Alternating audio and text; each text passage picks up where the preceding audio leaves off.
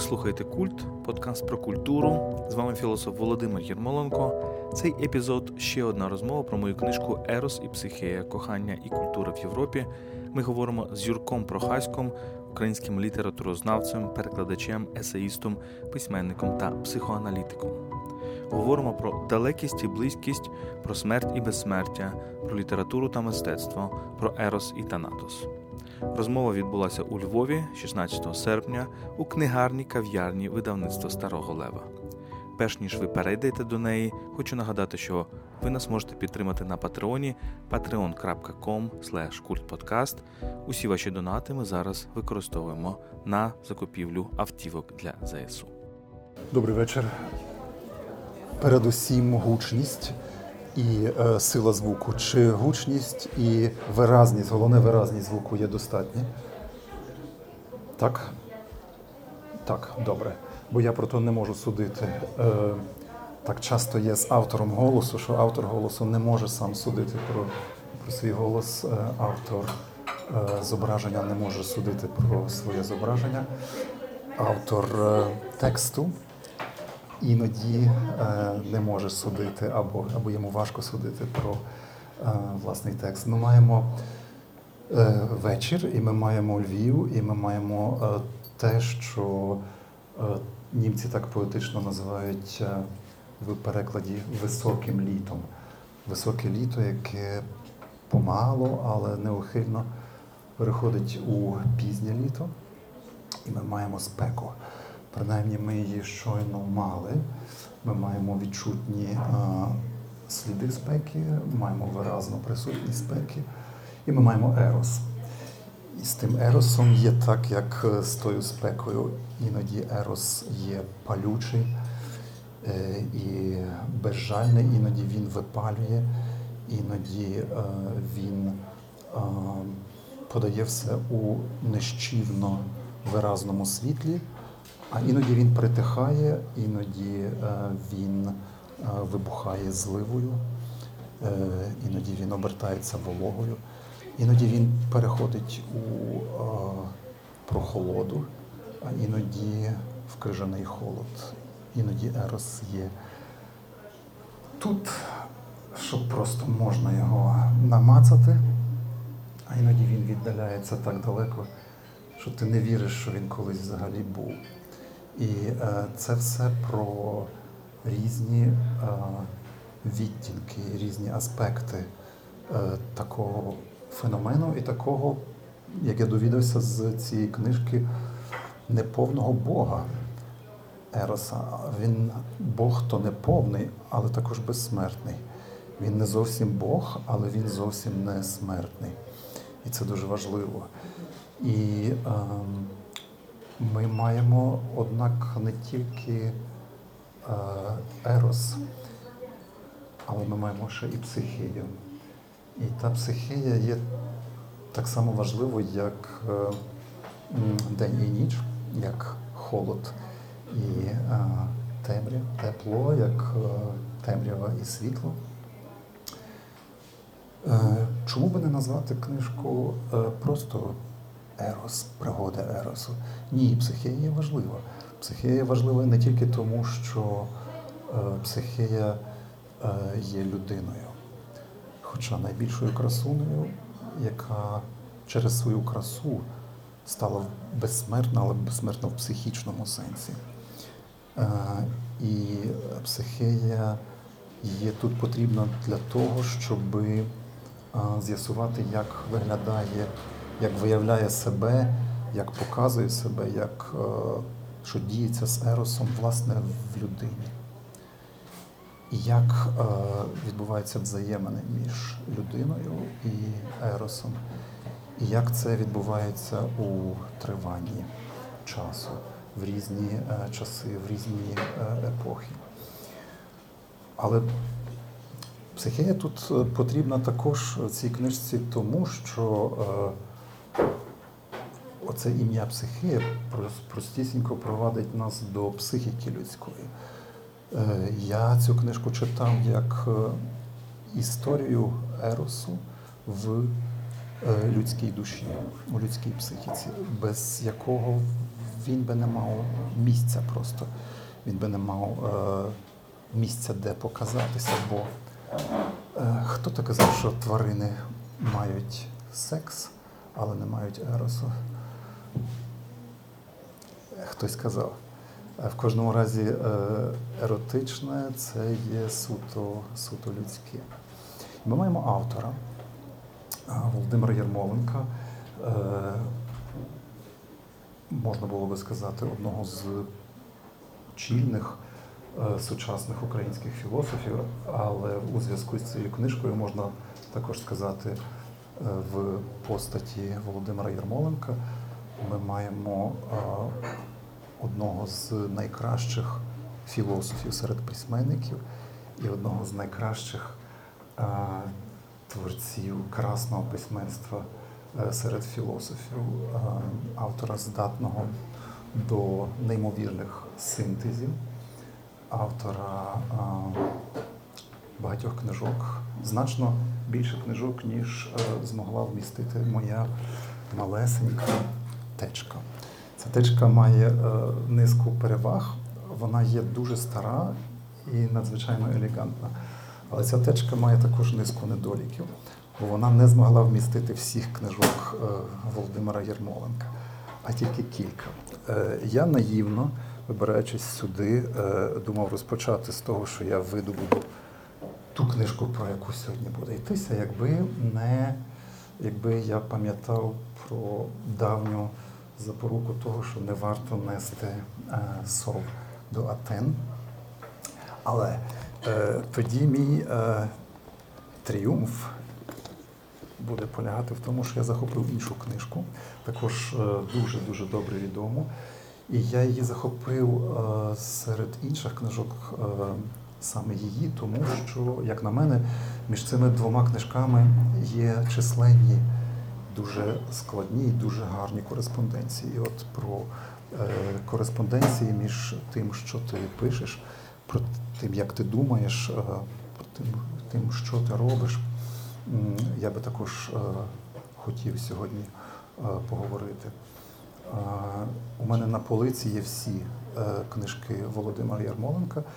Цю течку вмістилися далеко не всі, починаючи від Вальтера Беняміна, книжки про Вальтера Беняміна. Книжки Володимира Ярмоленка є дуже-дуже важливими е, супутниками мого життя, які е, не втрачають е, своєї свіжості і е, про які тяжко сказати, що вони є з якогось часу. Ми щойно говорили з тобою про те, чи відчуваєш ти свої книжки хронологічно і історично. Ти сказав, що ні, і було би також цікаво і про це говорити. Я відчуваю е, твої книжки як такі, які є книжки на, на життя, до, до яких е, я знаю, що я буду їх знову і знову перечитувати. Моя течка стара, ця книжка нова. Ця книжка нова, але е, текст її давніший, як ти підкреслюєш у передмові. Е, і я би хотів е, з цього може розпочати. Ти виразно говориш про те, що ця книжка не про війну, що ця книжка не воєнна, що е, вона не позначена війною, що вона не скалічена війною, що на ній не лежить тінь війни. Ця книжка була написана раніше, і е, я розумію, що е, вона була також, вона поставала також у найщільнішому зв'язку із творенням подкасту Культ разом із твоєю е, дружиною і партнеркою, і співмислителькою Тетяною Огарковою, з якою ви разом е, культ е, робите. І е, я хотів би запитати про ті часи, коли ти писав цю книжку. І про твої вагання е, тепер, чи видавати її, чи не видавати. Очевидно, що будь-яке писання в часі війни е, є дуже і дуже непросте, і воно одразу накладає величезні сумніви і зобов'язання, тому що коли ти пишеш під час війни, ти мусиш сам собі достеменно відповісти на питання, хто, чому, для чого і як пише. Якщо ти цього не зробиш сам, то це, про це запитають тебе і інші. Отож, як, як снувалася ця книжка? Дякую, Юрку. Для мене велика радість е, тут бути у Львові і говорити з тобою. Бо ця книжка має передісторію, яка пов'язана з тобою напряму. так? Е, і я тобі нагадаю один епізод. Е, це було, мені здається, на виставці Анатолія Дністрового в музеї Шевченка в Києві, де ми з тобою е, говорили, і і ти говорив про Гьоте, і про вибіркові спорідненості, і про те, що ти перекладаєш. І ем, ми обмінялися таким захопленням цим романом, я пам'ятаю. І це був момент, коли е, я подумав, так, Гьоте це дуже важливий персонаж. І оцей роман це дуже важливий важливий текст. І можна сказати, що з цієї ідеї народилася оця. Тобто, І тому я дуже хотів, щоб ми з тобою тут у Львові поговорили. Бачиш, тобто ти певною мірою біля витоків цієї книжки. Справді можна сказати, що є оця родинна пов'язаність так, між далекими близькими і і цією новою книжкою. Хоча між ними е, ще була така більш академічна книжка плині ідеології і більш художня Ловець океану. Але між ними справді такі невидимі зв'язки, ми можемо про них поговорити. Але відповідаючи на твоє питання про е, тексти під час війни, е, я пишу про це в цій короткій передмові. Це без сумніву не є для мене якийсь ескапізм. Тобто я дуже багато пишу про війну. Е, ми багато часу проводимо на прифронтових територіях. На мене є у нас з Тетяною є такий драфт тексту, можна сказати, репортажно-філософського про війну. Е, для мене дуже важливо, щоб цей текст прозвучав у світі, тому я думаю, як його краще подати для того, щоб він був ще одним голосом е, про Україну, про цю війну. Ми дуже багато пишемо, ми дуже багато говоримо різними мовами, і англійською, і французькою, здебільшого, так, і е, німецькою, і італійською, ну, завдяки нашим колегам. Е, але водночас мені здається, що е, суспільство, ну, ми маємо, я переконаний, що ми маємо абсолютно зараз концентруватися на на перемозі і на, на, на всіх конкретних маленьких зусиллях і на фронті, і в тилу, тому що от зараз відбувається цей розрив. Фронт і тил все менше розуміють один одного. І е, мені здається, тобто тил трішечки розслабляється. Звичайно, всі ці ракетні обстріли, які переживає Львів, які переживає Одеса, які переживає Київ, які переживають всі наші міста, вони якби не дають нам розслабитися, але водночас є оцей ризик. Так? Є ризик повернення назад, є є ризик такої інерції. Мені здається, проти цієї інерції ми маємо боротися. Тобто е, це не та книжка, що я не мов даю меседж, ні, ми можемо говорити там про інші речі, попри те, що є війна. Е, моє все-таки рішення публікувати її, хоча вона була закінчена до повномасштабного вторгнення. Фактично, я віддав цей рукопис видавництву Старого Лева, і і ми вже були на етапі е, читання верстки, вже була фактично редактура зроблена. І е, десь рік вона просто пролежала. Я просто не міг навіть е, вичитати вже фінальну редактуру, тобто вона лежала довго. Але е, все ж таки одна з одна з тих тем цієї книжки і і тем взагалі моєї роботи це як нам поставити українську культуру, українську рефлексію на на, на рівень світовий. Не те, щоб поставити його, вона і так є на рівні світовому. Як як, як це акцентувати ще і ще раз? Тобто для мене дуже важливо, щоб українські автори уміли е, навіть під час війни говорити про вічні речі, так? про позачасові речі, про позатемпоральні речі. І для мене ці речі є скоріше навіть не тема еросу. Е, е, тема еросу є просто ключиком, да, входженням в цього, як тема культури взагалі і і нашого підходу до культури. Тому що е, чому ця книжка є певним сиквелом до далеких близьких, тому що підхід її дуже схожий. він насправді не історичний. Тобто це не є історія як еволюція якоїсь теми.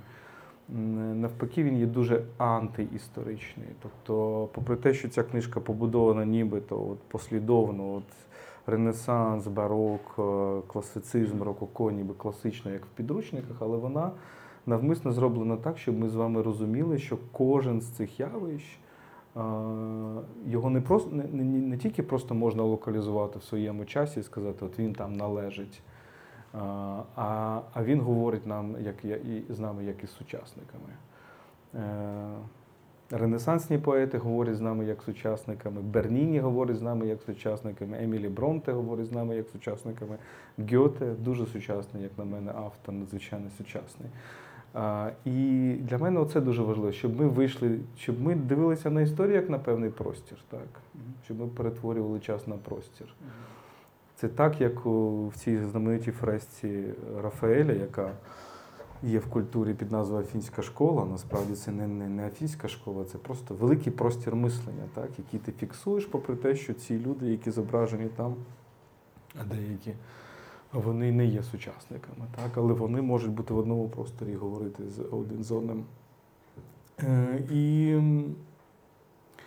якщо подивитися на те, е, які ще інші твори для мене були орієнтирами, то один із них це був е, Мімесис Еріха Ауербаха. Так? Тобто це такий велика амбітна річ подивитися на великі класичні твори історії культури, не не боятися такого максимально широкого погляду, не боятися того, що тебе звинуватять в тому, що ти не спеціаліст там, там, там і там, а просто спробувати цю розмову. І е, якщо мені не зраджує пам'ять, то Аурбах теж під час Другої світової війни писав цю книжку. Так, тому ось так. Е, неісторична. Книжка неісторична. Є дві можливості неісторичності у е, новітній філософії. Одна є феноменологічна, одна є структуралістська. І для мене ця книжка є е, також і е, феноменологічною, великою мірою, і може. Ти на це так не дивився, може ти заперечиш, але і структуралістською також, також великою мірою, також в дуже особливому сенсі. Ця книжка е, неймовірно майстерно побудована, але це ще не є та частина е, структуралізму. Ця книжка побудована класично з спокійною величчю або класицистично, класицистична рівновага.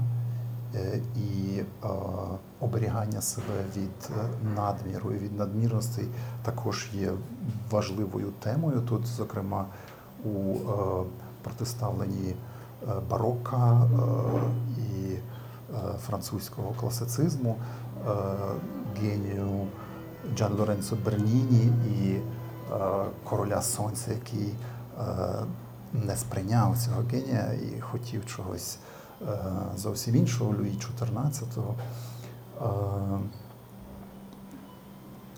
можна говорити про цю книжку також як про про досконалу е, конструкцію.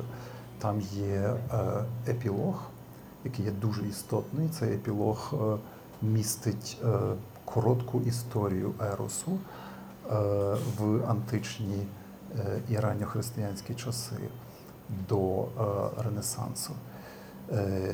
І є епілог, який е, е, намагається розгледіти кілька е, дуже важливих колізій е, еросу, аспектів еросу в нашій найгарячішій сучасності, е, в сучасності чорного дзеркала, в сучасності штучного інтелекту, в сучасності е, коронавірусу, в сучасності. Е, віддалі і і е, боязні близькості, і прагнення е, до до близькості. А між ними є 15 нарисів, нарисів, які заходять на свої кола в різний спосіб, іноді здебільшого через якусь постать. Із її сукупною творчістю, як скажімо, у випадку Берніні, того таки або Гёте, іноді е, через якийсь окремий твір, як у випадку з Бронте е, або е, з Маргарет Дюрас, з її коханцем. І ці 15 нарисів стосуються різних перипетій, дуже різних аспектів цього украй складного, мерехтливого і дуже-дуже дуже примхливого феномену, яким є е, Ерос, у його стосунках, у його стосунках із психею, з смертною людиною і з людською психікою. А структуралізм для мене починається е, в чомусь іншому. Е, тут є дуже майстерно, дуже віртуозно вибудована система координат. І ця система координат дається знаки уже в передмові. Ти пишеш про те, що Ерос е, є двоїстий від самого початку, але він є множинно двоїстий. Він є е, сином дитям одночасно і багатства, і бідності. З цього випливає одна його е, опозиція. Тут просто таки проситься слово дуальна опозиція. Так? І, і взагалі ця система координат вибудовується Е, дуже часто в системі таких дуальних е, композицій. З цього вилонюється перший наслідок. Ерос є одночасно і наслідком надміру, і наслідком браку, недостачі. Він є одночасно і повнотою, і порожнечою, і переповненням, і і е, висиханням. І е, інший його наслідок е, це є одночасно далекість і близькість, і туга одночасно за близькістю і потреба е, віддаленості, е, що знову ж таки породжує цю несамовиту складну діалектику свого близького, рідного і чужого, віддаленого або відчуженого, що знову ж таки веде нас до е, наступної дуже, дуже важливої. Е, опозиції, опозиції зрозумілого і незрозумілого, розпізнаного і е, загадкового. І довкола е, в цій системі координат вибудовується ця приголомшливо складна діалектика еросу, яка по-різному виявляє себе в різні епохи. Е, і в різних е, постатях, і в різних е, явищах. І це достеменно той підхід, який ви застосовуєте у під подкасті Культ. Так? Він називається подкаст про найяскравіші постаті, культові постаті, культові явища, культові епохи. І через ці постаті, епохи відбувається ця приголомшливо складна діалектика перепетій Еросу е, в різні часи е, за різних обставин. І отож, я би хотів запитати, чи тебе ніхто ніколи не, не підозрював у криптоструктуралізмі? Е, це цікаво. По-моєму, ні. Але ти надзвичайно влучно вхопив, так? Про про, про, про що ця книжка, навколо чого вона вона йде. Тут справді в цьому сенсі можна сказати, що це структуралізм, так? тому що цей, ця опозиція, так? якщо структуралізм це думка про те, як наш світ структурований навколо певної відмінності, певної напруги, яка ніколи не зникає, так? Е, то певною мірою так. Я про це ніколи не думав, але але я думаю, ти маєш рацію. Е, тут справді, е, чому я вхопився за цю метафору Еросу Платонівську, тому що так, ця книжка можна сказати про історію кохання в культурі, але ж не тільки так. Тому що насправді я намагаюся дивитися в як через цю метафору ми можемо подивитися на людську природу взагалі. Так? Тому що людська природа це Є багато питань, хто така хто така людина. Так? Але одна з одна з відповідей це скінченна істота, яка мислить про нескінченне. Так? Е, це істота, яка прагне близькості з кимось, але при цьому ніколи цією близькістю не задовольняється. І в коханні є оцей момент завжди, тому що ані близькість сама по собі, ані далекість сама по собі не розкривають суті, суті кохання. Якщо кохання було би тільки близькістю, це би закінчилось банальністю. Так? Е, і дуже часто любов вона деградує в цю банальність. І ми знаємо дуже багато літературних, культурних творів про це, як деградує оця пристрасть, як вона деградує в е, ненависть через те, що ти занадто близький один до одного. Так? Ти постійно з кимось живеш, і ти вже не можеш цю людину бачити і так далі. Так? Тобто близькість сама по собі не може бути відповіддю на питання про. Е, про про кохання, але так само і далекість, тому що якщо тільки далекість, якщо це тільки оце пристрасть, незадоволення, якщо це тільки марення, то то воно насправді, якщо воно ніколи не реалізується, то воно теж не воно воно породжує тільки фрустрацію, воно породжує меланхолію. Так? От. І і, і певною мірою це говорить нам про людську природу, так? тому що людина це справді е, це істота, яка, е, яка завжди хоче і прагне наблизитись до того, чого, до чого наблизитись неможливо, так? певною мірою. Тобто і і, і дуже багато релігійних практик побудовані на цьому. Як ти відчуваєш близькість з Богом, з яким ти не можеш відчувати близькість, тому що він нескінченний, всесильний, вічний, а ти скінченний і, і, і невдовзі помреш, і так далі. І так далі. І певною мірою ти ти правий, що кожен з цих авторів, до яких я торкаюся, і можна насправді написати там 20 інших есеїв, так? Кожен або кожна з них підходить до цієї теми під якимось з якимось зі своїм відчуттям, зі своєю метафорою, зі своїм якимось особливим підходом.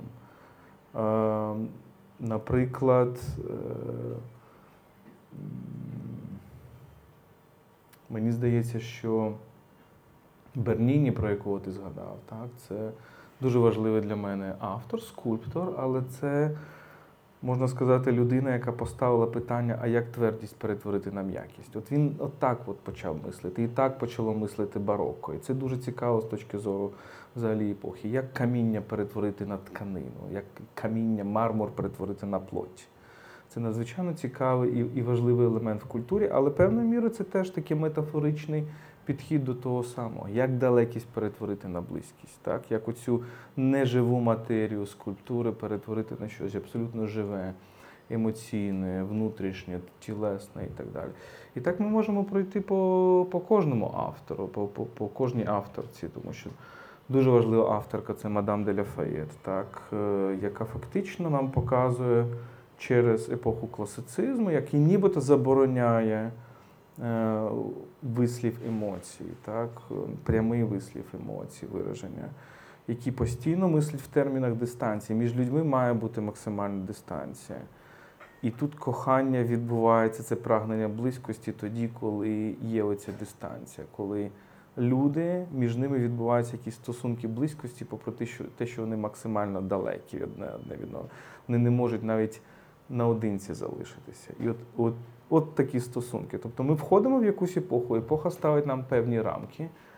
А, Але попри ці рамки, тобто ці рамки задають певні правила гри, але гра залишається тією самою. І оце мені здається дуже цікаво дивитися на це. Я розумію. Е, тоді це може заощадило би мені е, питання, яке я вже тим часом був собі е, сформулював, про те, чи всі ті е, виміри, всі ті безмежні, діалектичні, дуже-дуже складні е, аспекти еросу, які е, ти вбираєш в таку е, первинну систему координат, дуже струнку. Е, для того, щоб власне дістати орієнтир, дістати опертя, дістати координати. Е, і Бо, зрештою, йдеться, е, це для мене дуже дуже одна з найважливіших думок в найостаточнішій е, консеквенції. Йдеться в еросі про те, що це є ерос, е, яким охоплені смертні істоти, які прагнуть безсмертя, і які в такий спосіб, зокрема, і в такий спосіб можуть це безсмертя, цього безсмертя досягати іноді. Можуть його переживати, можуть його відчувати. Відкоментую це. Це дуже дуже влучно і дуже тонко, бо тут є якраз перегукування з ловцем океану. Так? Тому що ловець океану це, зрештою, роман е, теж певною мірою позачасовий. Це роман про те саме, про те, не тільки про те, як смертний прагне е, безсмертного, але як безсмертний прагне досвіду смертного. І оце постійна точка моєї рефлексії, насправді. Я постійно над цим думаю, тому що. Історія ж про Еросу і Психею, вона ж про те, як безсмертний закохується в смертну. Так? Тобто, як е, так, як Бог кохання, який нібито має заражати коханням інших, стає певною мірою жертвою своєї власної зброї. Так? І це дуже цікаво, тому що в історії Апулея це історія там про красу і так далі. Але ж ми можемо сказати, що і це ті ті, ті, ті читачі, хто читав ловця океану, вони, мабуть, це відчули. Що там вже головне, що певною мірою боги дивляться на смертних і певною мірою розуміють, що те, що мають смертні, а саме оце відчуття втрати, оцю, оце прагнення прожити своє життя, прагнення повноти, бо ти розумієш, що життя скоро закінчиться. Це те, чого безсмертні, мабуть, не мають. І і це дивним чином повертає нас до нинішньої ситуації, бо війна ж оприявнює ці речі. Так? Війна дуже сильно оприявнює ці речі. Е, Кожен із нас, хто пройшов так чи інакше через досвід війни, чи бувши під обстрілами, чи втративши когось з близьких, чи бувши на фронті і так далі, він відчуває, наскільки ми відчуваємо життя гостріше в цей момент.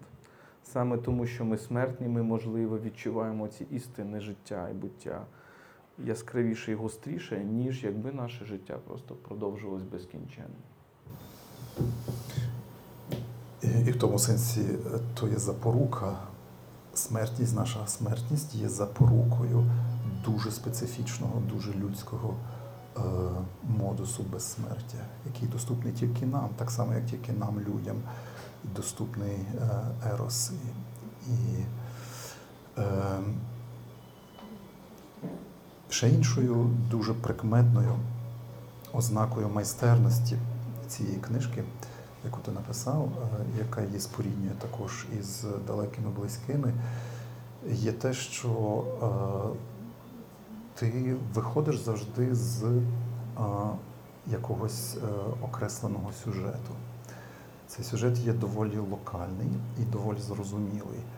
Е, але довкола цього сюжету снуються дуже багато інших сюжетів.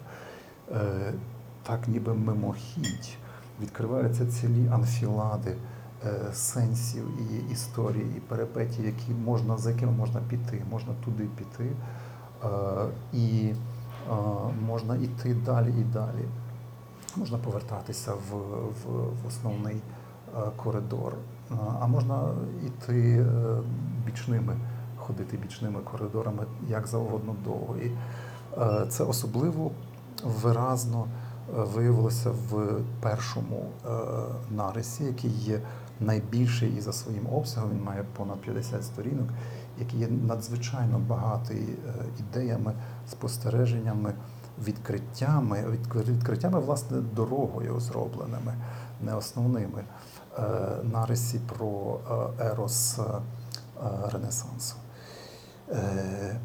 Ми маємо дуальну опозицію, ми маємо двох чудових П'єтро, П'єтро Бембо і П'єтро Арретіно з їхніми дуже різними, але однаково ренесансовими Е, переживаннями Ероса. Якби було якесь таке слово е, ренесансиснес, так, то вони ренесансність, то вони обидвоє є рівною мірою втіленням того, тієї ренесансності, але зовсім по-різному. Е, П'єтро Бембо з одного боку відлуння середньовічного культу куртуазності, а з іншого боку втілення дуже чисте втілення ренесансового неоплатонізму, що споріднює його з Піко де Мірандовою, з, з Марсіліо Фічіно. І е, цей скандаліст, е, мало не порнограф, е, цинік е, П'єтро Радіно. Для одного е, є градації, неоплатонічні градації, переходи від тілесного до е, спіритуального, від людського до божественного. Справа тільки у скалі, справа тільки у, градації. Для іншого це є паралельні виміри, які не перетинаються, але які спокійно можуть співіснувати. Але попри те, ми довідуємося страшенно багато інших е, речей. Ми довідуємося про Рафаеля, ми довідуємося про Мікеланджело, ми довідуємося про цілу низку пап, про цісаря Карла V, про Франциска І, про безліч е, вельмож, е, про стосунки між ними. Е, ми довідуємося про гуманістів, про е, книговидання. Ми довідуємося про міста комуни різні з їхніми напругами, з їхніми неповторними культурами. І все це складається в величезну і неповторну таку величезну фреску е, цієї дуже і дуже складної епохи, е, якою є Ренесанс. І до того додається ще й особлива мова. І ця особлива мова е, мені нагадує іноді таку віртуозну, віртуозний поєдинок на рапірах. Вона теж збудована на опозиціях. І, і ці спостереження мають таку точність і мають таку осяйність, яскравість і таку короткість, як як афоризми. Все це робить е, е, твої тексти е, такими неповторними і такими особливими. Але є ще одна річ, і теж на П. Є оця побудова, яку я подивляю. Є побудова цієї книжки, яку я подивляю, архітектоніка, як це зроблено. Але є також оце чудо переходів, магія переходів. Якщо собі уявити, е, бо ти дуже дуже дуже в'яжеш добре, так? Е, наприклад, з, з одного випливає інше, воно воно перетікає. Е, але я коли читав цю книжку в ці тижні, то я подумав собі, щоб може скористатися нагодою і спитати тебе, може, ти знаєш те, чого я давно-давно не знаю і давно себе питаю. Для мене є великою загадкою оця зміна епох. Як так стається, що одна епоха втомлюється, доходить кінця, виснажується, а може і ні, а може стає зайвою, може старіється. І на її зміну приходить спершу поступово, може через такий перехід, як маньєризм між Ренесансом і бароком, а може зовсім без переходу, як в авангардах, зовсім раптово. Як відбуваються ці ці зміни в великих естетичних е, і і е, історичних епох? Е, зреагую спочатку на Ренесанс. Ренесанс для мене ну, недаремно я починаю з цього, і недаремно цей розділ найбільший, тому що певною мірою ну, це одна з моїх улюблених епох, чого тут приховувати. І чому так? Тому що мені здається, Ренесанс має яку досягнув якогось балансу, якого я не знаю навіть. Чи якась інша епоха досягала. Тобто це якраз баланс між духовним і тілесним. Тому що коли кажуть, що Ренесанс це реабілітація тілесності, людськості і так далі, це все правда. Антропоцентризм, це все частково правда, а частково ні. Тому що давайте подивимося просто на обличчя, які малювали і Мікеланджело, і Леонардо. Це не обличчя реальних людей, це іконічні обличчя. Це, те, це не те, як є, це те, як має бути. Тобто цей зв'язок середньовічної ікони і реалістичного мистецтва, оцей Ренесанс цей зв'язок утримує, і потім цей зв'язок втрачається, на жаль. Потім іде, ми звикли цінувати це дуже. Як добре, що європейське мистецтво стало реалістичним. Ось такі портретні жанри, які там тож Тіціан розвиваються дуже дуже сильно. А мені от хочеться, щоб ми затримались на цьому. Так? І певною мірою в, в різних епохах це виринає знову такі прагнення цієї іконічності. Можемо це подивитися там, я не знаю, у прерафаелітів, у деяких авангардистів, які там модільяні, які постійно одне і те саме обличчя малюють, так? або у деяких інших художників. Мені це надзвичайно цікаво, бо це якраз оцей. Оце якийсь хиткий баланс між духовним і тілесним, фізичним і нефізичним, ідеальним і реальним. Так? І Ренесанс це це має. Е, я, я просто справді показую дві альтернативи. П'єтро Бембо, який намагається сказати, що ці дві площини це насправді два елементи однієї реальності, і Аретіно, який показує ні. Це різні реальності. Ми можемо, це як день і ніч. Ми можемо бути благочесними вночі, але порнографами вдень або навпаки. Так? І це теж певне рішення, так? певний результат цього. І і мені здається, е, в цьому сенсі Ренесанс все одно, от я би мріяв, знаєш, і, і, і це філософське міркування над картинами, над живописом. Насправді це тема, яка мене переслідує ще з юності. Можливо, тому що я абсолютно далекий від малювання, далекий від від візуальності. Так. Не вмію малювати взагалі, але моя донька старша, вона абсолютно поринула зараз в малюванні. Можливо, це це якась реакція.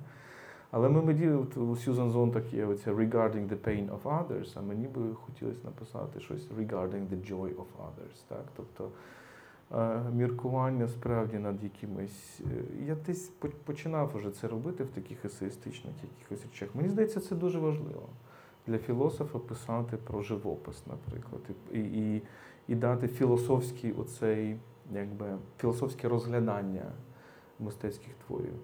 А щодо переходів, то це е, це дуже цікаво, бо насправді чи є вони. Так? Тобто е, насправді дуже зручно мислити в термінах епох. Я дуже люблю це. Але буде спроба спонтанної е, репліки. Фуко вважав, що можливо. З його епістемами вважав, що є окреслені е, епохи.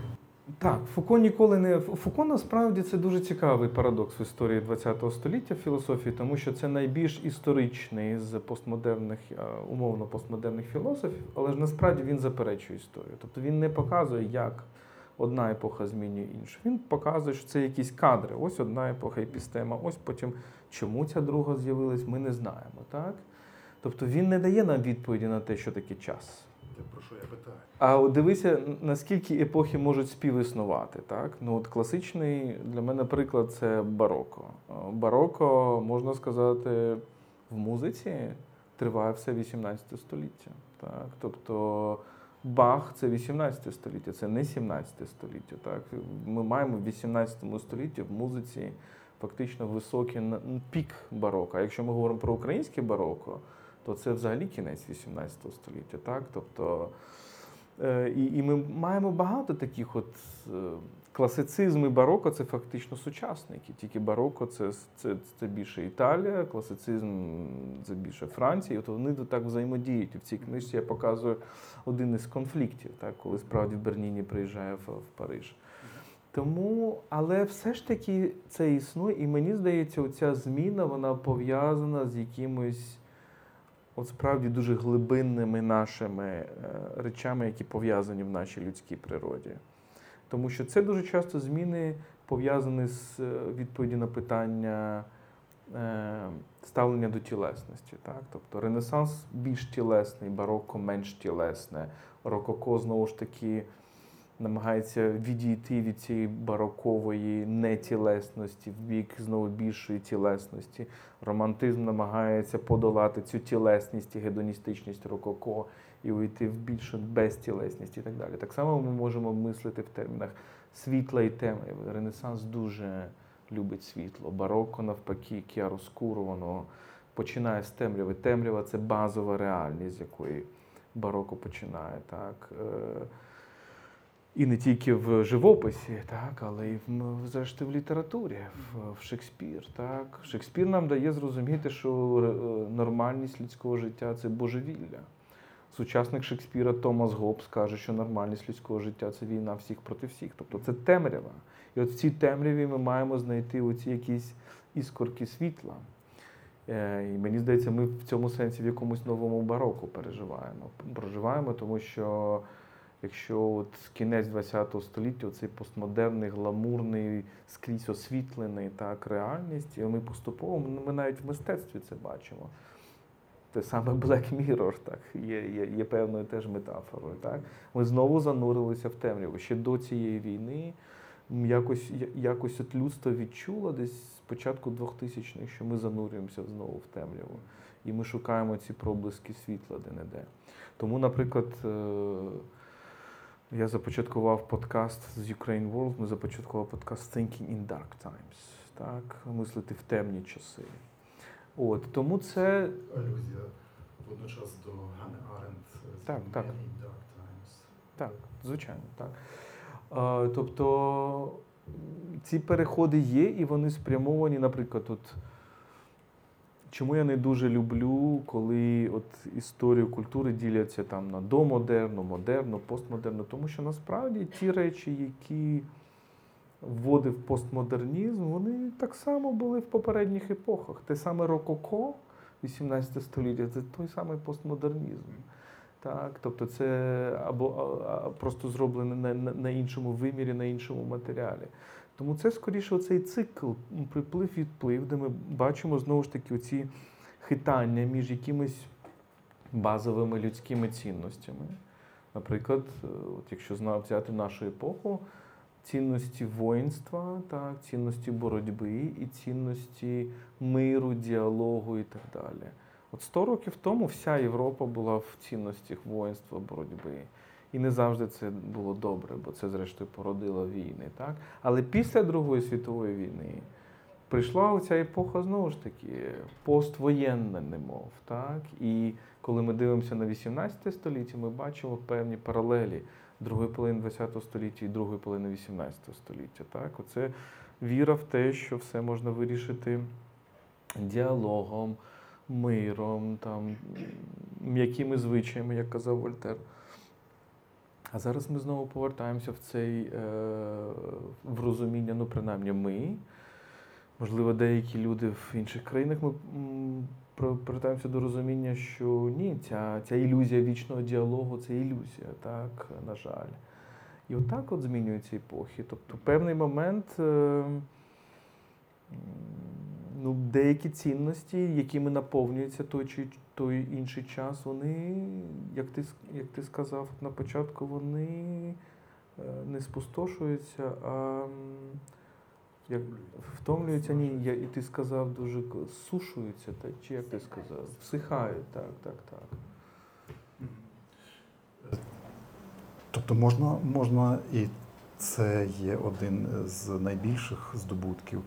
Е, не тільки з читання моїх здобутків, не тільки з читання цієї книжки, але і з е, читання твоїх е, книжок і способів твого думання.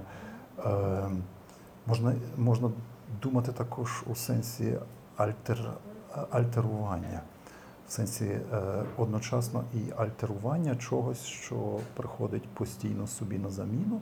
Але і в сенсі, і це також одна з важливих метафор в твоєму письменстві контрапункту.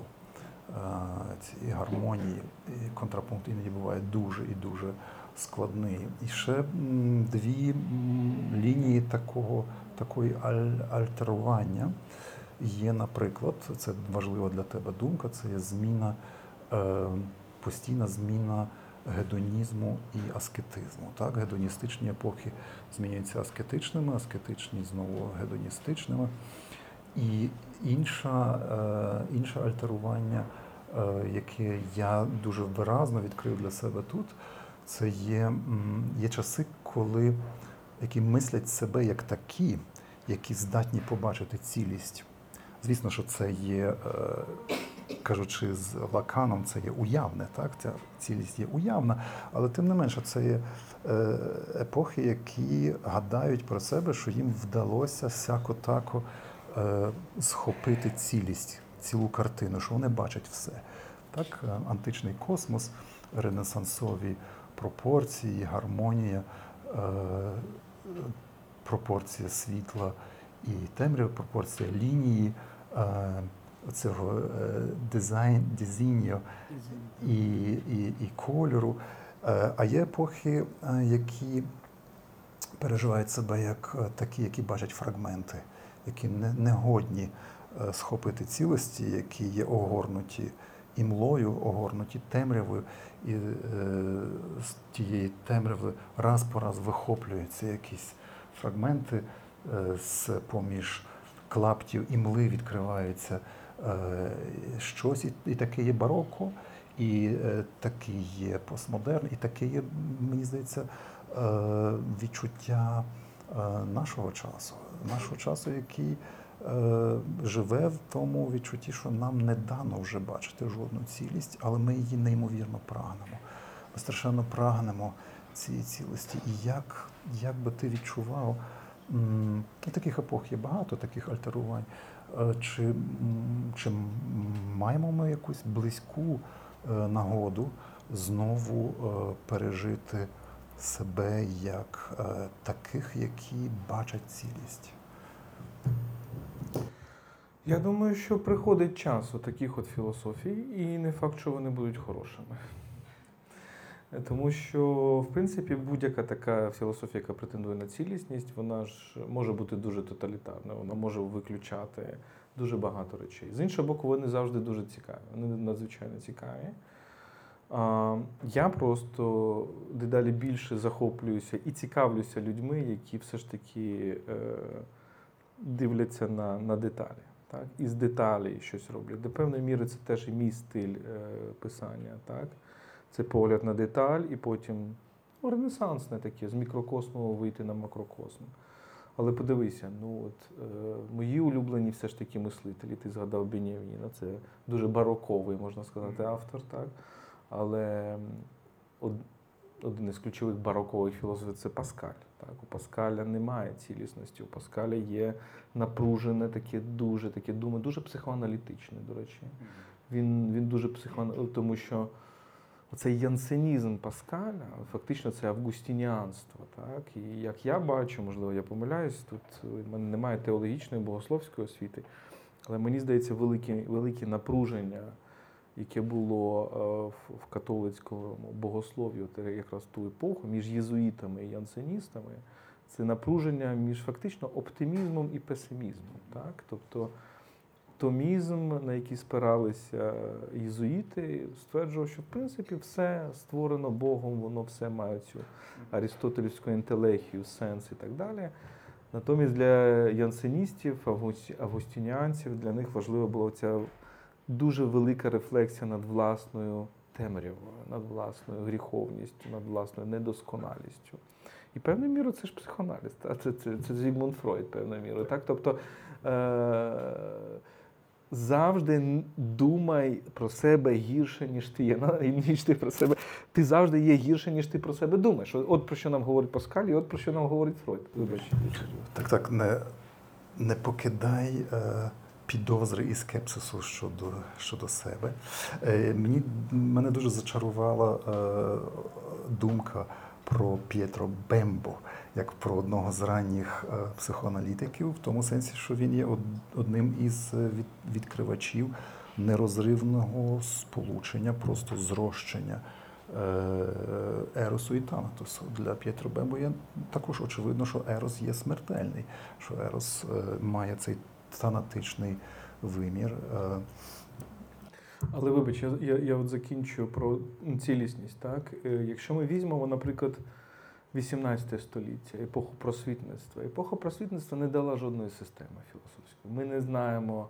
От дві речі, які не дало 18 століття, так, століття Дідро, Вольтера, там, Даламбера, Руссо, воно не дало великих драм тому що всі драми з бароко, з 17 століття, всі великі драматурги, і воно не дало великих систем. І ці речі якимось чином пов'язані. Але воно дало воно дало дуже ну, філософів мікроскопістів. Тобто Дідро це мікроскопічний оцей Вольтер, певною мірою, Руссо, так? Тобто це це якраз люди, які е, це, це породження цього скептицизму монтенівського. Я не можу судити про все, але я радше буду через мікроскоп досліджувати якусь маленьку деталь космосу, і, можливо, я там в ній щось зрозумію.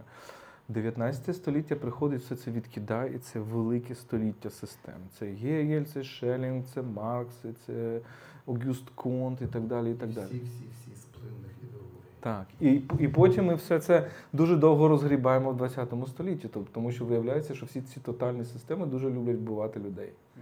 Тому що вони мають відповіді на всі питання, і, і, і вони, тобто, всі тоталітарні ідеології, яких я описую в е, плинних ідеологіях, так, е, фактично це породження цих великих систем 19 століття.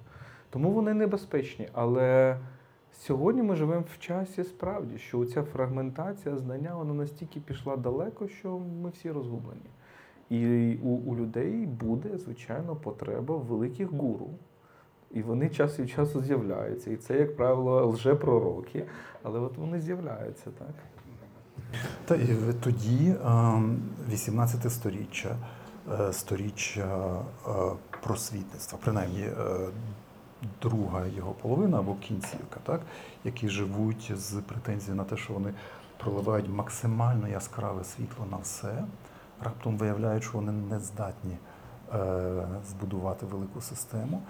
Е, І е, компенсують то у спробі написати принаймні енциклопедію, принаймні е, створити каталог всього, всього, всього. Якщо не, не узагальнення, то каталог. Так? І одночасно це є лібертинське століття, де просвітництво чудесно пов'язується, поєднується з, з гедонізмом і, і з цинізмом, і з усвідомленням для мене дуже важлива е, також думка, та що на прикладі Шодр- Шодрно де ла Кло ти показуєш, як в е, Ерос вливається усвідомлення влади, як е, Ерос стає інструментом влади і знаряддям для здобуття влади, і знаряддям маніпуляції.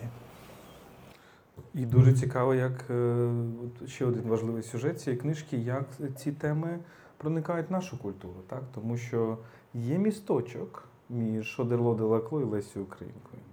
І я показую емпірично цей місточок, тому що фактично в камінному господарі образ Донни Анни. Е, Певною мірою це якраз історія про те, як Ерос перетворюється на, на волю до влади, де люди втомилися любити, де людям вже не цікаво просто любити, або навіть просто зваблювати, де любов стає таким інструментом цинізму, так, інструментом маніпуляції.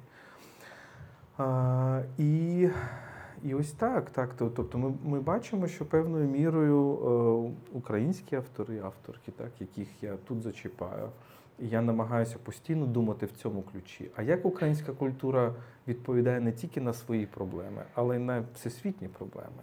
Мовно кажучи, як Леся Українка намагається розв'язати проблему, яку поставив Шодерло де Лакло а, або Тірсу де Моліна. Так? Тобто, і це мені здається надзвичайно цікаво. Мені здається, оця поки що лінія рефлексії е, в нашій культурі, вона ще ну, не до кінця, можливо, навіть е, започаткована. Дуже важливо. Тобто ми, ми справді дуже добре зараз працюємо, починаємо працювати зі своєю пам'яттю, з тим, що ми повертаємо втрачене.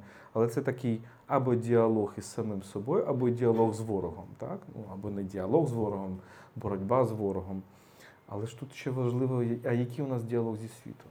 А що ми говоримо світу такого, що він ще про себе не знає? І мені здається, от я на- на- намацую ці е, принаймні якісь версії відповіді на ці питання. Е, В кожному разі, і в кожному разі це є дуже дуже е, новий погляд на е, цю драму, принаймні на цю драму Лесі Українки, але також те, що ти пишеш про е, творчість Лесі Українки загалом і про е, її залученість до світових, до універсальних е, контекстів є дуже і дуже е, нове. В цій книжці є ем, ще одна дуже важлива е, структура, на якій е, тримається багато сюжетів.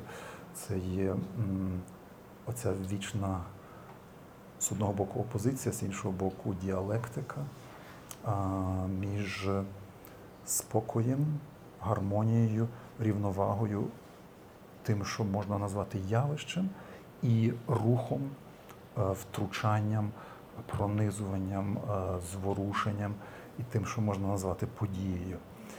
І е, для мене ця книжка є також дуже доброю пропорцією між універсальним і українським. І не, Але не просто пропорцію, тому що власне є два виміри говори, два виміри цього універсального українського, е, про який ти згадав. З одного боку, можна говорити про універсальне, пишучи українською мовою, як е, український е, письменник, український мислитель, думати про явища світової культури. З іншого боку, може, можна відкривати універсальне у власних письменниках. І для мене було дуже важливо е, також такий патос, який мені здається, я відкрив у твоїй книжці, що справжня сила думки, і справжня сила почування, і справжня суверенність і суб'єктність е, мислення приходить тільки тоді, коли ти можеш суверенно спертися на своє, на рідне, коли ти можеш оперувати е, такими явищами, як Мазепа, е, як Олеся Українка, як е, Юрій Косач, е, як Домонтович. Домонтовича прямо нема, але він присутній дуже. Але натомість присутній дуже Володимир Венеченко. Так, Говорити про них як про універсальні явища, вплетені в універсальні струмені. Так, для мене це е, дуже важливо. Мені здається, це велика робота, яку ми ще всі маємо е, провести. Тобто, справді е, повернути якби українське мислення до до цієї бази так, нашої культури, але водночас, щоб це була якби ну, наша планета, з якої ми бачимо всесвіт, а не тільки свою планету. Це, Це дуже важливо. Тому я. Е, е, трішечки, можливо, можливо, це такий початок, але намагаюся це робити. Винниченко, якого ти згадав, е, це не є мій улюблений письменник. Я взагалі не дуже люблю його як ані як письменника, ані як політика. Це не є мій кумир, так, але е, я вхопився за цю метафору Мефістофеля у нього, бо для мене. Е, це було дуже важливо. Та, Це, це така підпільна, фактично. Винниченко, це розділ про Винниченка це підпільна розмова з розділом про Гьоте. Так? Тому що фактично, якщо Гьоте нам передусім ставить питання, його Фауст, як використати зло, так? як як, як зробити так, щоб зло було тільки хитрістю добра, так? як оцю силу негації поставити на на службу прогресу. І це все 19 століття мислить про це. Так? І тому в плинних ідеологіях в мене є оцей розділ Мефістофель як культурний герой. То Винниченко нам ну, фактично це ж роман е, про те, що Мефістофель неможливий. Що неможливо зло, що навіть той персонаж, який дуже хоче стати злим, він він в ньому все одно перемагає людське, любов, зрештою, любов до е, до дитини, до жінки і так далі. Ем, і тут важливе для нас теж питання: а, а, а, а можливо, Винниченко дуже сильно помилявся. А можливо, оце його невіра в те, що зло існує, що Мефістофіль існує, можливо, це причина його такого політичного утопізму. Можливо, це причина його політичних помилок. Так? Тут, тут, якщо уважно читати, то читач побачить, що ближче до кінця книжки з'являється такий феномен, як ерополітика. Тобто я показую, як крізь теми любові, е, е, кохання, ми також бачимо теми політичні. Е, ми також бачимо теми, які дуже сильно впливають на історію. Це історія про Мазепу, це історія про Захер Мазаха. Так, до речі, львів'янина. Так? Ем, Дуже цікавого, до речі, письменника. Я дуже люблю цього письменника. Е, Це історія про Винниченка, це історія про Лесю Українку і так далі. А Косач насправді це ж дуже цікаво. Тобто, фактично, е, володарка Понтиди це велика критика Рококо. Це надзвичайно потужна критика 18 століття. Так? Взагалі як культурного явища. От чи є у нас ще в історії літератури такий потужний, сміливий, е, фактично вкіт такий, так? Знову ж таки, як ти сказав, на рапірах, так? Тобто, а, а насправді ж він критикує ХХ століття. Тобто ми ж, ми ж теж бачимо цю паралель. Цей гедонізм, безпринципність пізнього ХХ століття. Ось що Косач критикує, і, і певною мірою ми теж можемо цей роман прочитати як роман про те, що передує бурі. Тобто це його постійна тема. Оця буря романтизму, як він її любить, і, можливо, не зовсім насправді сам їй належить. е, Бо він значно мені асоціюється з таким письменником Рококо, який він ненавидить. Але ж ми ж можемо прочитати цей роман як велику критику оцього європейського постмодерного гедонізму. Так? Еліти, які проспали катастрофу, які е, посприяли її наближенню, але її зовсім не розпізнали, і яких катастрофа застала цілковито зненацька. Згадка про Львів а, і про важливість Львова е, була би неповною, якби ж не ще одне відкриття, яке я для себе зробив, приголомшливе відкриття. Е, я раптом зрозумів, що ці два, цей один рік, 1527 рік, був е, роком радикального перелому, радикального кінця чогось у двох містах у Римі і у Львові.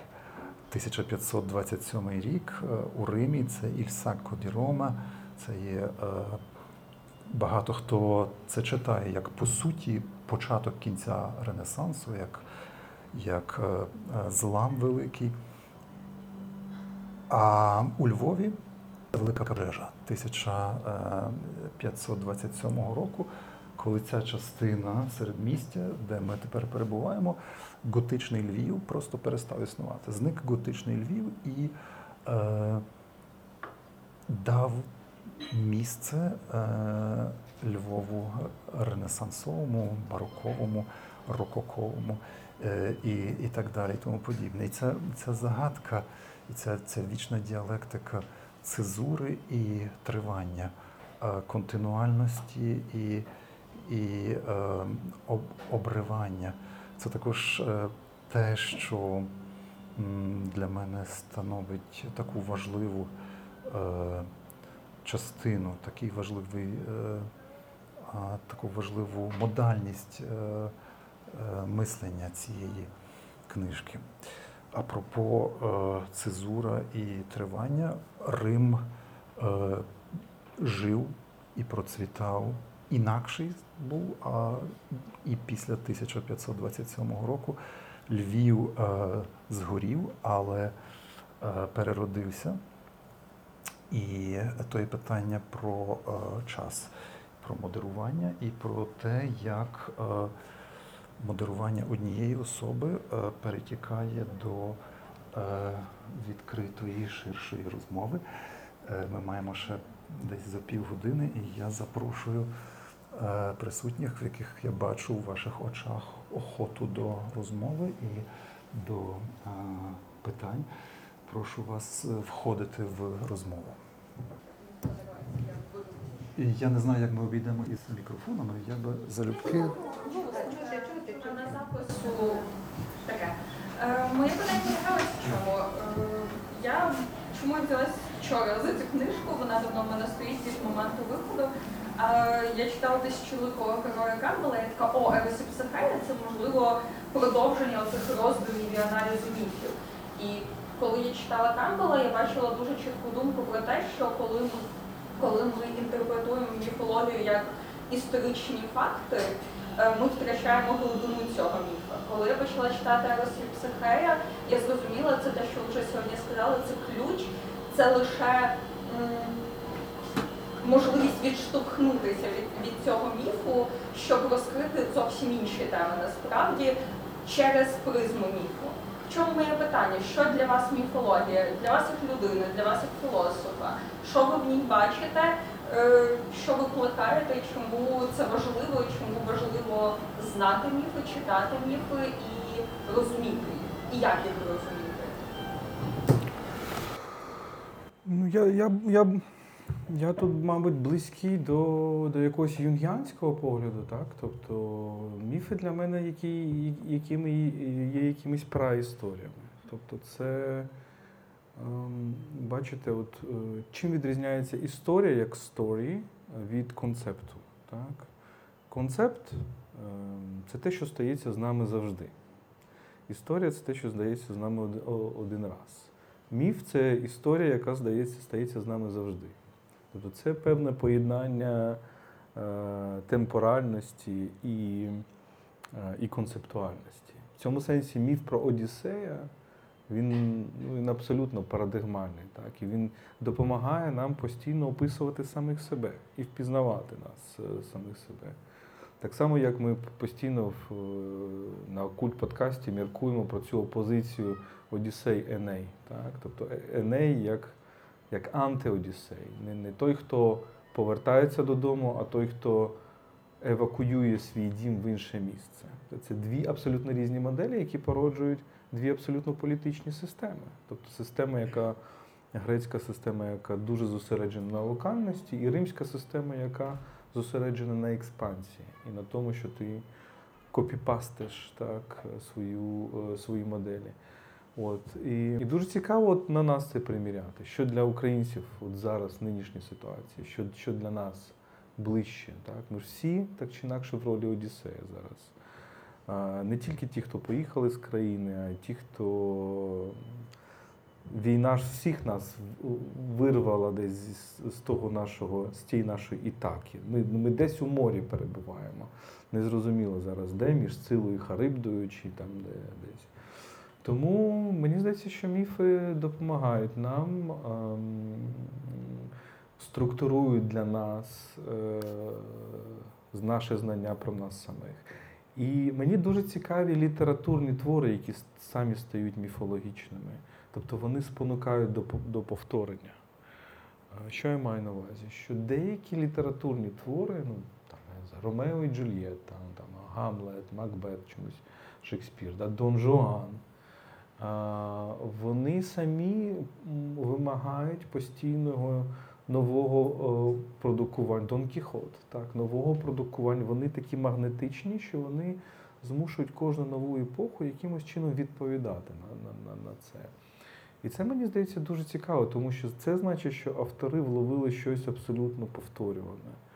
От для мене Макбет, я постійно про це говорю, якщо ми хочемо зрозуміти суть тиранії путінізм, гітлеризм і так далі. Шекспір, Макбет це класичний твір, тому що це е, твір про те, як, ем, якщо ти стаєш на шлях зла, далі ти вже не просто не можеш не утриматися на цьому. Ти йдеш все нижче, і нижче, нижче. Кожен твій наступний крок є ще більшим злом і ще більшою помилкою. Так? От. Тобто ти стаєш заручником того першого зла, який ти, який ти створив. Тому тому ось так. Тобто міфи це ті історії, які стаються з нами постійно. Ну, я не, скажу завжди, стаються з нами постійно. І мені здається, тут дуже цікаво, в яких міфах ми конкретно себе впізнаємо. Ми як індивіди, тому що е, ці міфи вони, вони створені занадто складно і діалектично, щоб бути е, актуальними в різних, в різних ситуаціях. І тут дуже цікаво, от зараз е, мій мій друг, прекрасний дипломат український львів'янин Данило Лубківський, він зараз пише історію геополітики крізь подвиги Геракла. Це дуже цікавий теж підхід. Я вже читав перший розділ, здається, на збручі він опублікував. Так? І це дуже цікавий теж підхід. Як ти геополітику описуєш в термінах міфології, тому анонсую. Здається, перший подвиг це про Немейського лева. Е, Так. Е, Товариство заохочую, і запрошую до до інших е, питань, до, до розмови. Бо якщо ні, то бо якщо ні, то е, мені видається дуже дуже е, слушним моментом, щоб повернутися знову до двох речей з одного боку до цієї книжки. Ерос і психе і інших е, твоїх книжок і е, роздумів, а з другого боку до нас, українців. Е, бо дуже важлива лінія думки для тебе видається така, що для, для Одіссея Ітака це є мала вітчизна, це є поліс, це є, може, може навіть Аркадія його. Е, В кожному разі поєднання Аркадії і Ітаки, до якої він е, намагається повернутися будь-що, яка його притягає. Це є повернення до свого, до рідного. Е, В римській версії Одіссея в Енея відбувається дуже значна метаморфоза. Це є, це є перенесення свого і перезаснування його в іншому місці. Це є заснування не моделі полісу, а моделі імперії. І, е, але є ще й далі, так? бо є ще, е, є ще Енеїда Котляревського, е, яка здійснює вже тепер діалектично відштовхуючись від, від римського Енея. Знову ж таки, ось цей рух, як посеред імперії знову віднайти себе, і як забрати себе з імперії і знову повернутися до, е, до рідного, як заснувати рідне, е, втрачене, відібране, рідне розчинене в чужій великій е, імперській структурі. Косач робить ще один крок. Е, І зрештою ти робиш також ще один крок. Тому що для тебе у океану е, е, Одіссей здійснює подорож у зворотньому, у зворотній послідовності.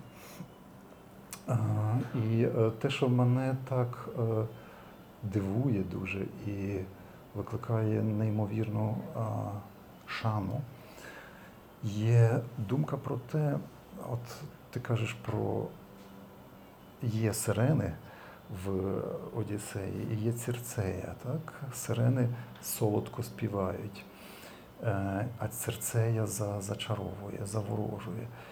І е, сирени можна порівняти із солодом співу пропаганди. Цирцею. Ем, На Цирцею можна подивитися як, як на спокусу, наприклад, спокусу імперією. І те, що для мене є таким дивним, і те, як попри всі е, пісні сирен, співи сирен, і попри всі спокуси імперії і імперськості, належності до е, великого, величного, українська тотожність е, так тримається оцього відділення від імперії, не імперськості. Звісно, знову і знову є, є українці, які піддаються на цю спокусу імперії. Так? Гоголь знову ж таки з його величезною драмою. Але е, по суті, е, основа, сама, сама квінтесенція е, української тотожності це власне не імперія. Ми не хочемо величі. Ми хочемо бути з собою, але ми не хочемо е, належати до величі. Нам цього не потрібно. Це для мене є одна з, з найбільших містерій. Е, оця непіддатливість на спів сирен і чари цірцеї. Так, я думаю, що Котляревський це взагалі. Е, я, я не певен, що він сам зрозумів, що він зробив тобто для, для історії культури, тому що це така. Це контрабанда Одіссея в історію про Енея, так, тобто певною мірою. Тобто він бере сюжет про Енея, який є виразно імперським сюжетом, так, який є сюжетом, створеним Вергілієм в часи Августа, так, для того, щоб легітимізувати цю юну імперію Августа. І він бере його, і, і це такий створює такий сміх над імперією. Так? І тут питання насправді, бо можливо одна з проблем української культури в там, 19 столітті, що ми нібито обмежувалися, дуже часто обмежувалися цим сміхом або цією дули в кишені. Так? Е, Але цей, е, цей образ. е, Ну, він дуже цікавий. І, і інше, інше цікаве питання: а чому у росіян немає такого образу? Так? Тобто, ми, чому Енеїда Осіпова не, не стала культовою? Так? чому вони не взяли цей образ для себе? Тому що він же ж дуже логічний. Ось є Київ, це Троя, ось він впав. Ми його перенесли в Москву. А чому? А моя відповідь така, що взаємодія, оця взаємодія між Римом і Грецією, вона абсолютно є є певна паралель. Ми ми бачимо в нашій е, культурі оцю паралель. Ми бачимо Лесі Українки в Оргії. Це дуже чітка паралель, так? де ми бачимо, що Рим це Росія, а Греція це, це Україна. І ми справді бачимо різність моделі, тому що для України дуже важлива ця локальність.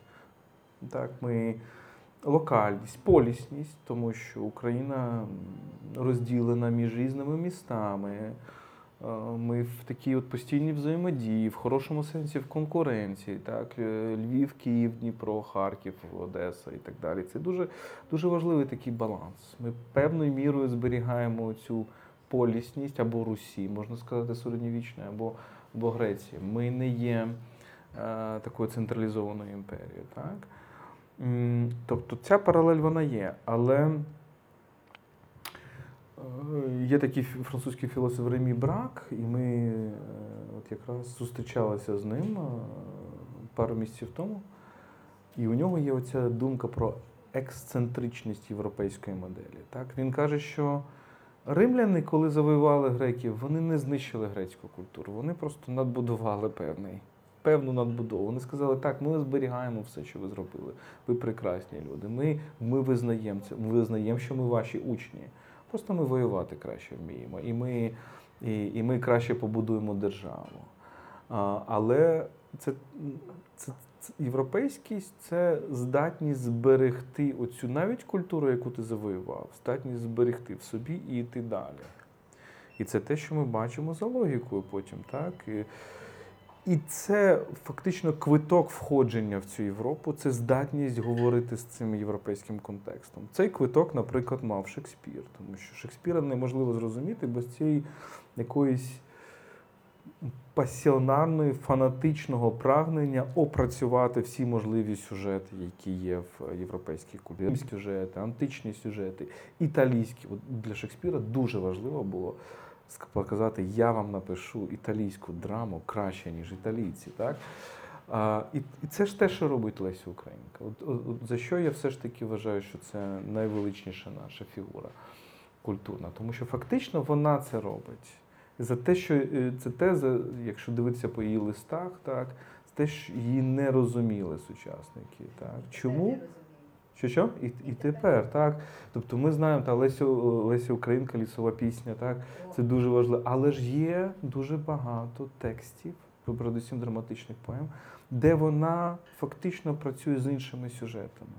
Руфіни Присцила, е, та сама Оргія.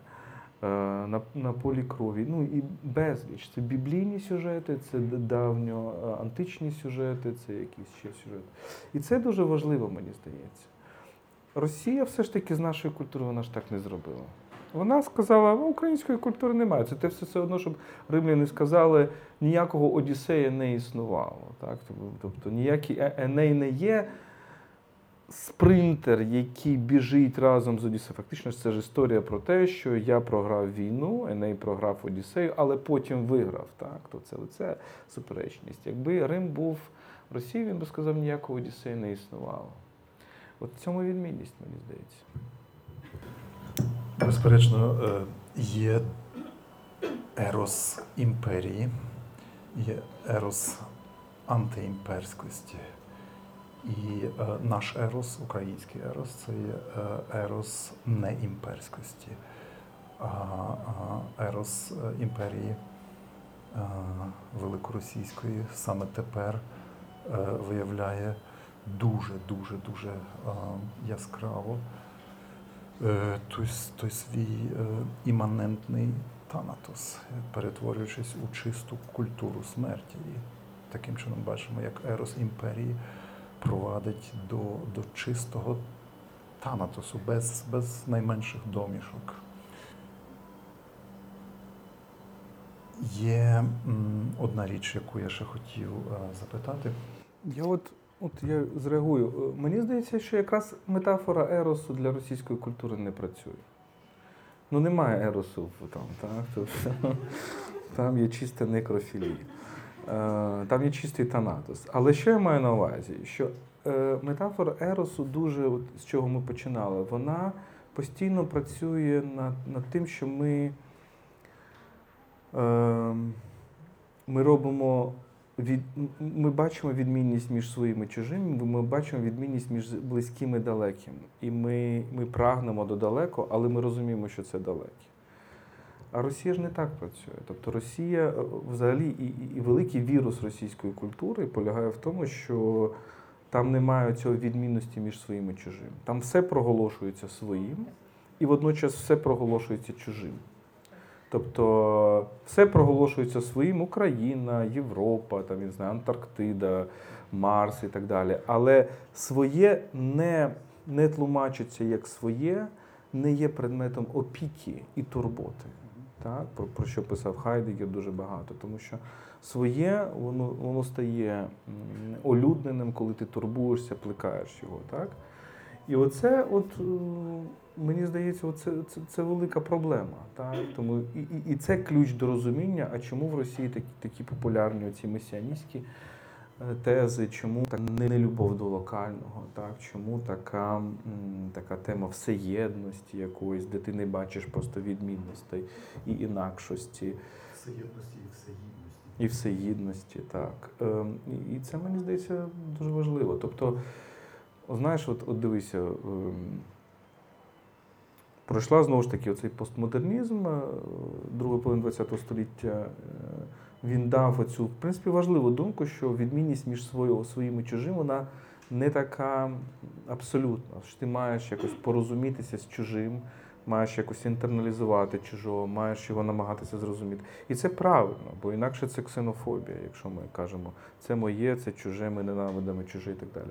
Але ж в Росії є інша проблема, абсолютно дзеркально протилежна. Не не відчуття відмінності між своїм і чужим, не розуміння того, що є взагалі кордони і межа.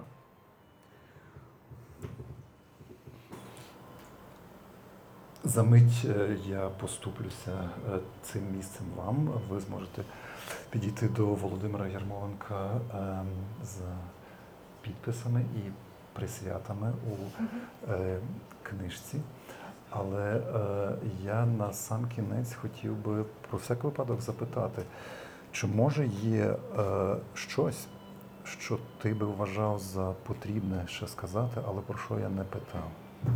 Ти знаєш, ти настільки уважний читач, і мені здається, що неймовірно просто як.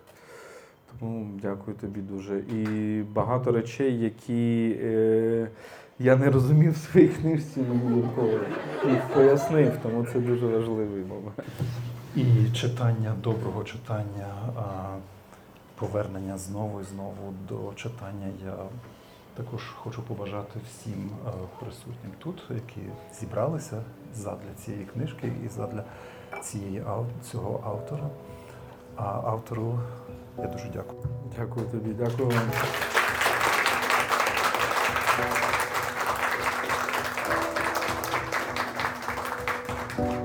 Ви слухали культ, подкаст про культуру. З вами був філософ Володимир Єрмоленко. Ми говорили з Юрком Прохаськом, українським літературознавцем, перекладачем, есеїстом, письменником та психоаналітиком.